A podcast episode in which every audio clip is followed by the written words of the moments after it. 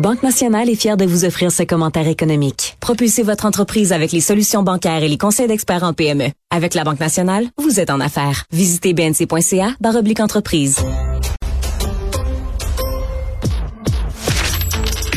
Économie, finances, affaires, entrepreneuriat.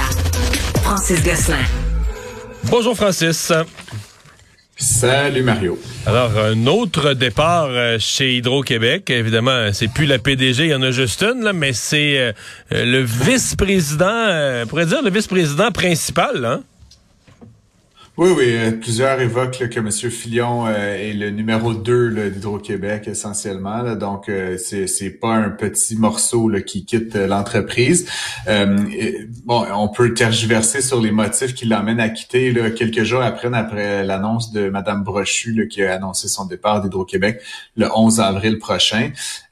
Ceci dit, il faut dire que M. Fillon est là depuis 7 ans. Tu sais, dans les carrières d'autres dirigeants, Mario, tu sais, ça passe un petit peu par des cycles souvent. Il y a des rumeurs qu'il serait pas sur il serait pas sur l'aide sociale la semaine prochaine, qu'il y aurait d'autres choses maintenant.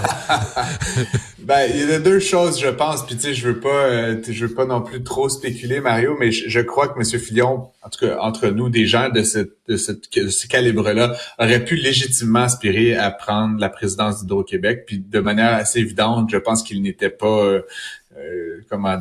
sa candidature allait pas être retenue. Donc peut-être que ça l'a incité là, suite à, tu sais, il y a plusieurs choses qui se disent là, qui se discutent derrière les portes closes là, depuis quelques semaines certainement. Et donc je pense que M. Fillon, face à cette éventualité là, de ne pas être le prochain président, a peut-être effectivement cherché ailleurs, comme on dit. Puis au terme de 7 ans, peut-être avait pas envie de se taper un nouveau PDG avec des nouveaux plans de transformation, tu sais, tout ce que ça implique, là, l'arrivée d'un nouveau dirigeant.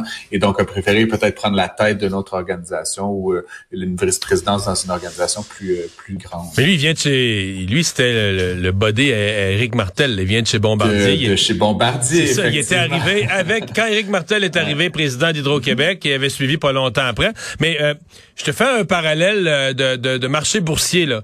L'ensemble des contribuables québécois, des citoyens québécois qui sont les actionnaires d'Hydro-Québec, ont peut-être raison quand même de pas aimer ça puis d'être nerveux. Si c'était une entreprise cotée en bourse, dont le président, la présidente démissionnait, puis le vice-président principal 3 semaines après, les actions baisseraient parce que ce serait vu comme de l'instabilité inquiétante, là.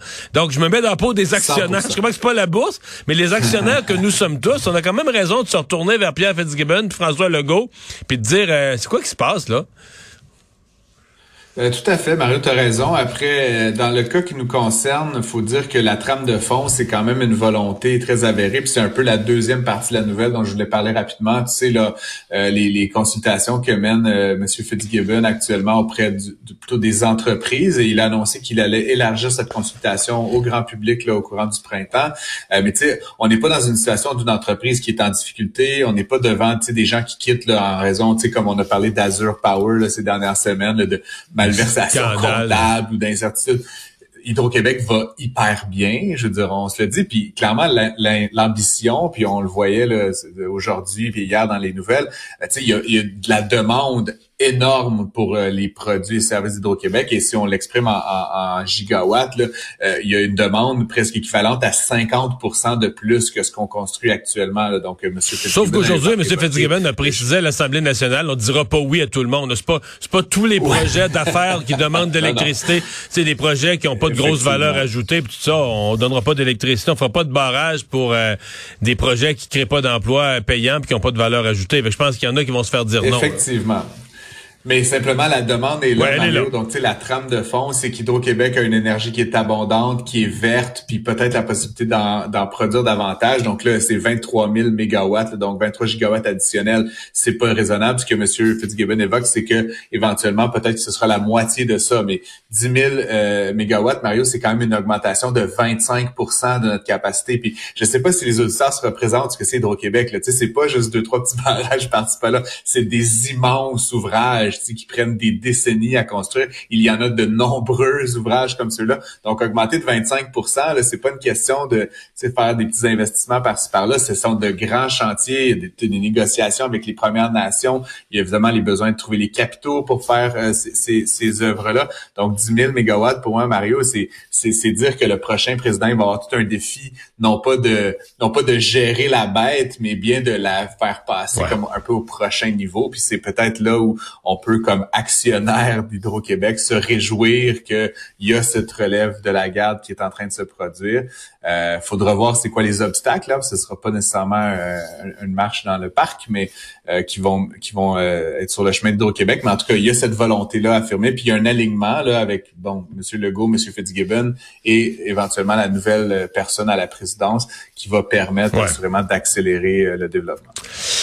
Tu veux nous parler de l'administration Plante, l'administration de Valérie Plante à Montréal. Bon, qui n'a pas la réputation d'être trop pro-affaires, mais là, ça a comme des conséquences, là.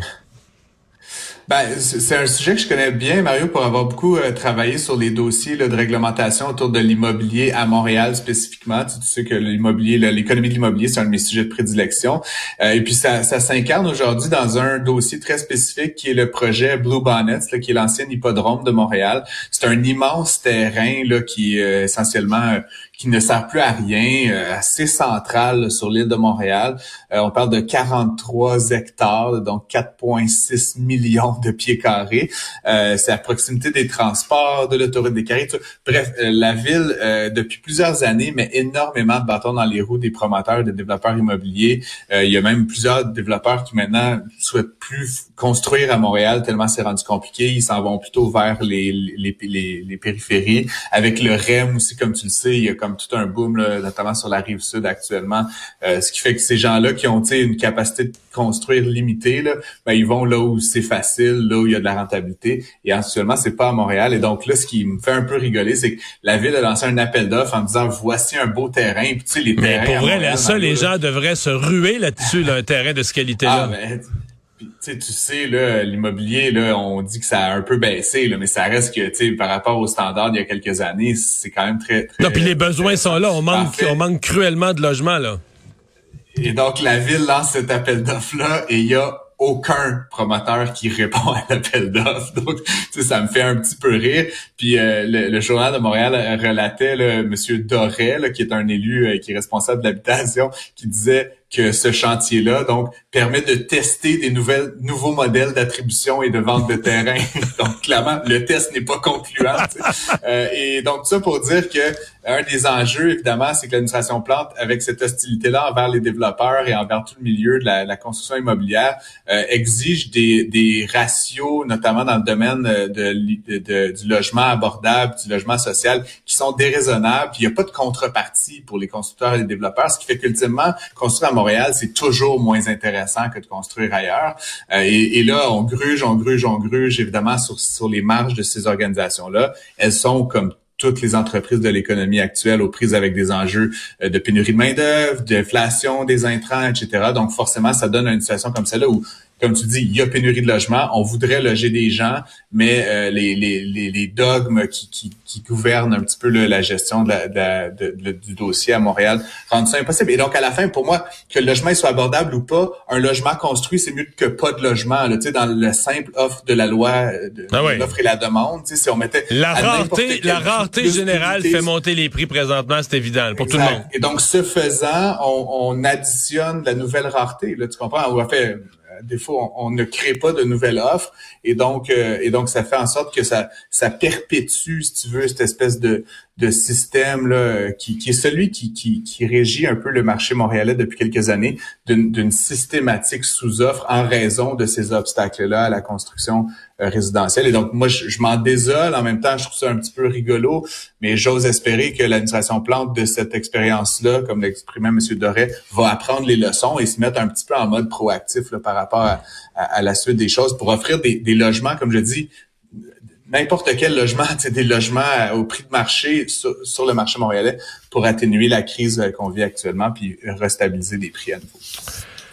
Francis, est-ce qu'on pourrait, en 2023, éviter la récession, des chiffres sur la croissance ici, des données ou des prévisions sur la croissance mondiale? On dirait qu'il y a comme une petite couche de pessimisme là, qui s'efface en début d'année. Ah, écoute, les chiffres, autant au Canada, on a vu là, des chiffres, bon, c'est comme tu le sais, c'est toujours avec un peu de retard, donc, mais les chiffres du Canada là, pour novembre montrent que l'économie canadienne continue de croître, donc ça c'est plutôt une bonne nouvelle, Mario, bon, de 0,1%, mais si tu annualises ça, ça nous emmène... Mais tu sais, on est loin du zéro, là. Ce que je veux dire, c'est que si tu amènes ça sur une base annuelle, ça permet d'imaginer une croissance peut-être de 1%.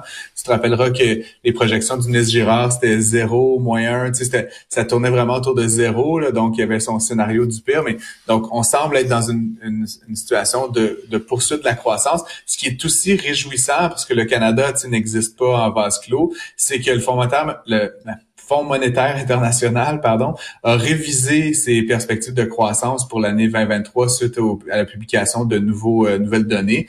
Ça peut sembler insignifiant. Là, on passe de 2,7 à 2,9% pour l'économie mondiale, mais encore une fois, ça va dans la bonne direction. Puis une croissance mondiale de 3%, ça veut dire, par exemple, la Chine qui repart la machine, plusieurs pays en développement qui vont pas subir les contre-coups. Et évidemment, l'économie européenne, américaine, canadiennes accessoirement, qui vont peut-être pas vivre une récession. S'il y a de la demande extérieure, s'il y a de l'approvisionnement, si on peut contrôler l'inflation, ben éventuellement, on peut espérer que l'économie, encore une fois, ne passe pas sous la barre du zéro, puis que, encore une fois, les entreprises et les ménages ne souffrent pas trop. Donc, c'était plutôt des bonnes nouvelles, je trouvais, là, qui sont sorties coup sur coup aujourd'hui dans ma boule de cristal à 23.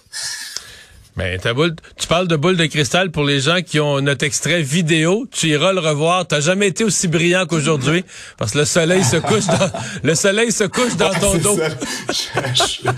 Salut Francis. À demain. Bonne journée.